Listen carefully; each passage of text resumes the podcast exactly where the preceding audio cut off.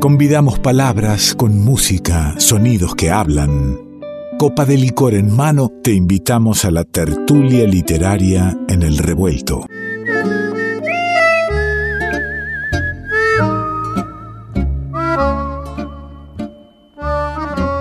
Y estábamos esperando a que sea en un estudio de radio el encuentro y que podamos tener el debut de, la tertulia revuelta, del encuentro en torno de la reflexión y la palabra poética si seguíamos esperando esto, pues no sabemos cuándo va a suceder, porque esta, cuándo se levantará esta situación, Dios lo sabe. Entonces tenemos la suerte de poder armarla igual, tener nuestro traguito eh, aquí de, de, algún licor, recomiendo en casa también, y del otro lado, esperándonos, poesía en boca y vaso en mano, Natalia Sordi.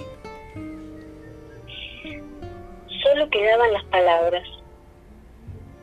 lo vivido era solo un recuerdo que se transformaba cada vez que lo intentaba revivir. Quedaban solo las palabras del momento, las que se describían la cosa tal cual fue o como creyó que había sido en el ahora de vivido, o justo después de aquel ahora.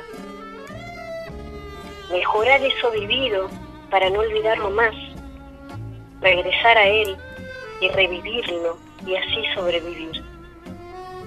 Reescuchar, releer, recordar. Palabras de algún pozo que nació de otro olvido.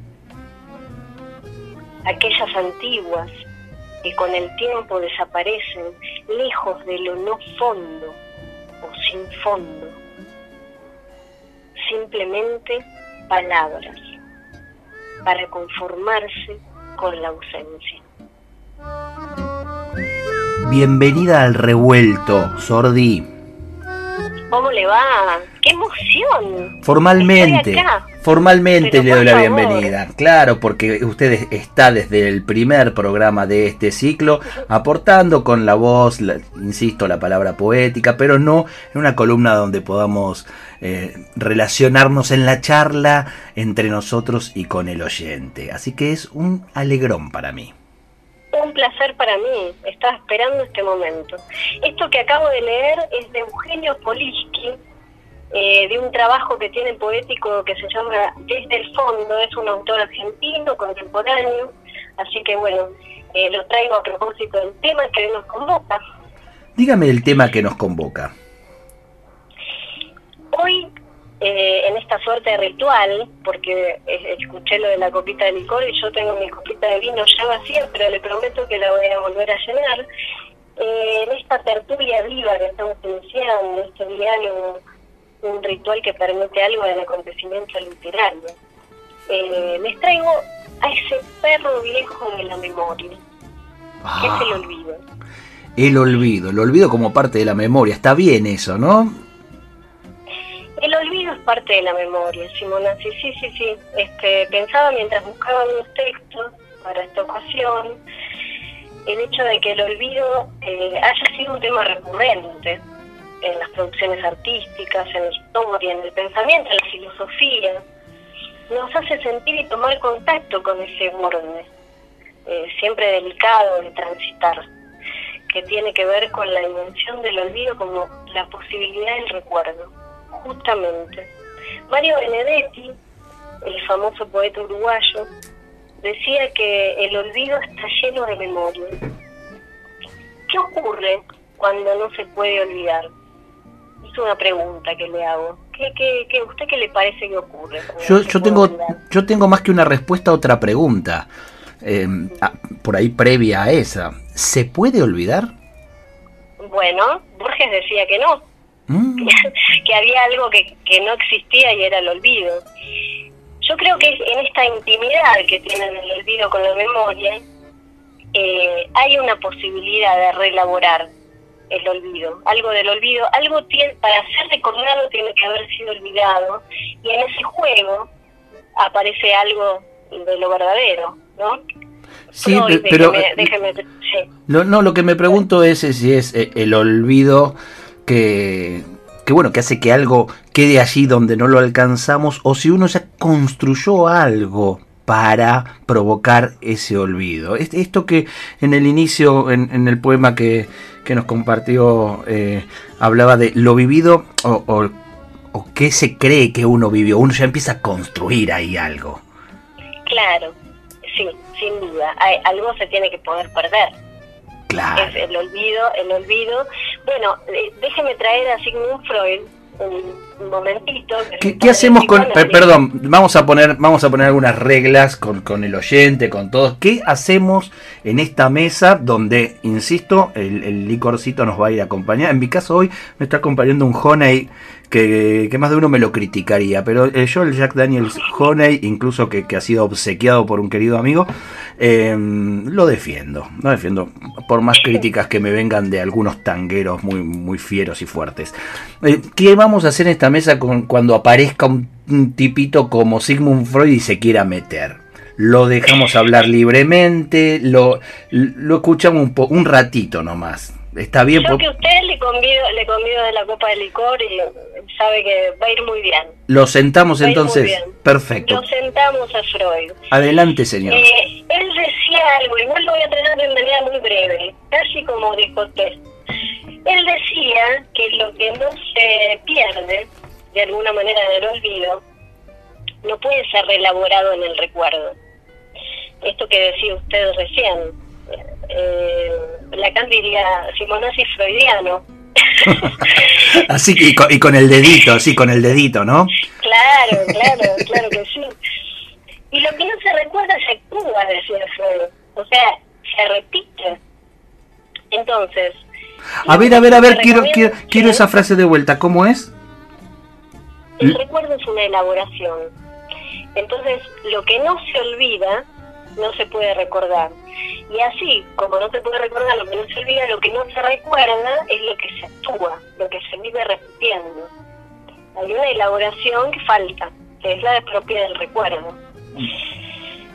Entonces, eh, lo que no se recuerda se actúa. Este, eh, esto está en un texto que recomiendo a quien esté interesado en el tema, que se llama Repetir, Recordar, Elaborar. Fíjese el orden que coloca el título, ¿no? Repetir, recordar, relaborar. Hay una elaboración, entonces, el recuerdo de aquellas cosas que el olvido ha sofocado, ha rechazado, ha dejado caer en algún lugar de ausencia.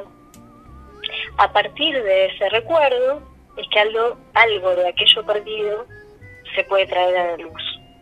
Hay una íntima relación entre el recuerdo y la memoria, por cierto. Entonces, ¿qué ocurre cuando no se puede olvidar? Esto me parece interesante como pregunta. Borges, en su cuento Funes el Memorioso, destaca la imposibilidad del olvido en este hombre. ¿Se acuerda del cuento? Sí, sí, claro. Funes el Memorioso. Sí. Hay una imposibilidad de olvidar en este hombre. Que posee una memoria perpetua, constante, es casi una eternidad memoriosa, donde nada queda perdido porque todo siempre se retiene en un mismo lugar eh, una suerte de continuidad, algo que lo asemeja bastante, digámoslo así, a un estar muerto. Borges empieza este cuento recordando, mira qué, qué cosa, ¿no? Porque subraya así algo eh, que él mismo ha podido olvidar, por más que piense que el olvido es inexistente, eh, a este personaje, igual vaya a saber uno, ¿no? Si es un personaje ficcional o es el mismo Borges. Yo tengo esa fantasía, que es el mismo Borges tomado por la imposibilidad del recuerdo. Este personaje lo llama Ireneo Fures, quien no olvida y nunca olvidó. Quien dice en la voz de Borges, mis sueños son como la vigilia de ustedes. Mi memoria, Señor, es como un vaciadero de basura fíjese, vaciadero de basura. Esa memoria, es necesario decirlo, Ale, hay que distinguirla del recuerdo. esa memoria no es el recuerdo. Y la desmemoria tampoco es el olvido. Eh, el verdadero olvido, insisto, está íntimamente ligado con la memoria. Como dice Benedetti, que antes lo nombrábamos, no olvida el que finge olvido, sino el que puede olvidar. Qué, eh, interesante, qué interesante. El que, ¿Y cómo, cómo trabajamos ese poder olvidar? No siempre es sencillo, sobre todo en, algunos eh, momentos traumáticos de nuestra vida que decimos, a mí me es imposible olvidar determinada cosa. Es imposible, se puede trabajar es el, el olvido de algo para resignificarlo de otra manera. Bueno, casi le diría que le puedo asegurar que si hay una reelaboración en sus producciones, es que algo de eso se ha olvidado. Por supuesto lo trae presente en las producciones artísticas, en el movimiento de su vida, pero hay algo que sí este, es condición para esa memoria que tiene que ver con el olvido, con haber perdido algo de eso y reelaborarlo en un recuerdo. No, no es esta memoria continua, es siempre está presente. Eh, algo de la presencia exige que algo se pierda en la ausencia. En nuestra, en nuestra, nuestra historia, eh, como sociedad, y todo, la palabra olvido, bueno, por supuesto, eh, quedó, quedó en un lugar nefasto, ¿no? No al olvido. Sin embargo, en esta charla noto que, que el olvido es necesario para reforzar determinados recuerdos. Claro, es necesario para recordar, o sea, hay algo que la memoria, justamente esto que vos traes de la memoria colectiva, es una reelaboración de algo que no se puede terminar de decir, como fue lo nefasto en la dictadura militar. Hay algo que se puede traer a la memoria, reelaborando, y por eso es tan importante recordar, para justamente para que no quede en una desmemoria, que no es el terreno del olvido. Hablaba hace poco tiempo con, un médico, un médico paliativo él, eh, que por supuesto gran parte de, sus días lo, transcurre con, gente muy mayor y, me decía que, uno de, los temas que, son muy importantes y que hay que tener en cuenta para tratar y saber cómo tratar a, las personas muy grandes que se, se, está cada vez prolongando más la vida física, pero no hay en todos los casos un trabajo eh, fuerte con, con, la memoria. Entonces eh, em, em, empezás a encontrar en, mucha gente muy grande, por ahí que, que ya no es la persona que, que, conociste porque esa memoria, esos recuerdos, no, no están presentes. Y esos olvidos. Sí, sí. Eh, bueno, yo diría que esa es memoria. Sí, sí, sí, pero eh, digo, el campo del olvido está íntimamente ligado con esto del recuerdo. Y por eso es tan importante en la gente mayor hacer eh, ejercitación de, del diálogo, de los recuerdos, porque vos fijate, ahora que traes este tema, que en la gente mayor, muy mayor, hay cosas que se olvidan del último tiempo de la vida, pero de las cosas que los han marcado emotivamente no eso se recuerda, eso se trae, incluso eh, en patologías como las del Alzheimer, que es este llamativo como a veces eh, se reacciona de acuerdo a, la emotividad del recuerdo. Entonces hay algo ahí que nos hace ser de alguna manera. Nos hace, eh, eso, eso que se recuerda, se reelabora, que está íntimamente ligado con, con lo que tiene que ver con la emoción, con sentir. Eso me parece importante darle lugar. Existe una memoria colectiva, ¿verdad? Y, claro que sí. Y, esa memoria colectiva se conforman por, por las mayorías, se conforman por, por el poder. ¿Quiénes son los que marcan esa memoria colectiva fundamentalmente? Mira, yo creo que a pesar de el poder y a pesar de las hegemonías que quieren instalar eh, los distintos discursos, hay una memoria colectiva que está más en el inconsciente. Hay algo que tiene que ver con el sentir de una comunidad, con eso que no nos pueden robar. Y a mí me parece que eso es lo que perdura. Y incluso uno puede tener memorias eh, que, de situaciones que no haya vivido. Nosotros eh, hablamos de la tertulia revuelta y encontrarme con Natalia Sordi a tomar un licorcito. Y a mí me lleva a una casa de, de, flores, una casa antigua donde entro, no conozco a la gente y me siento en un living de esos de techos altos y está esa copita de, de vidrio de color y, y le van sirviendo una época y un momento que no viví en mi vida. Pero yo voy ahí. Elijo estar ahí, ahora. Muy bien. Bueno, entonces puede estar, por ejemplo, en esa casa de flores, ¿por qué no? Incluso en nuestra imaginación y la de los oyentes, Alejandra Pizarnik. ¿Qué le parece? Uy, qué lindo. Miren, no me habían dicho nada, me invitaron, yo me senté ahí a ver qué pasaba y aparece la tipa. Ahí está. Y, y, y le aparece a los 19 años. Ajá. A los 19 años. Tenía mucho para decir ya.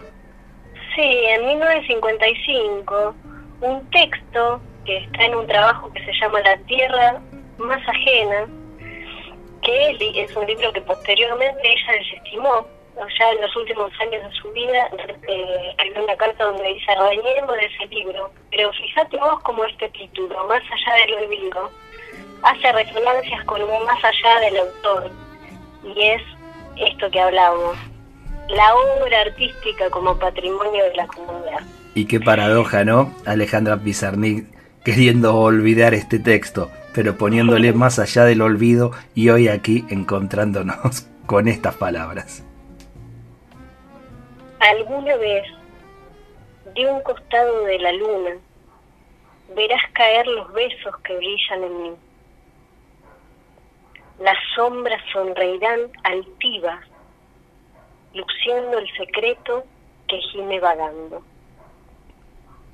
Vendrán las mustias fragancias que innatas descendieron del alado son. Vendrán las rojas alegrías que burbujean intensas en el sol que redondea las armonías equidistantes en el humo danzante de la pipa de mi amor. Tertulia Revuelta con Natalia Sordi. ¿Qué es lo que nos hace iguales? ¿Qué tenemos en común con los demás? Que somos todos diferentes. Revuelto de radio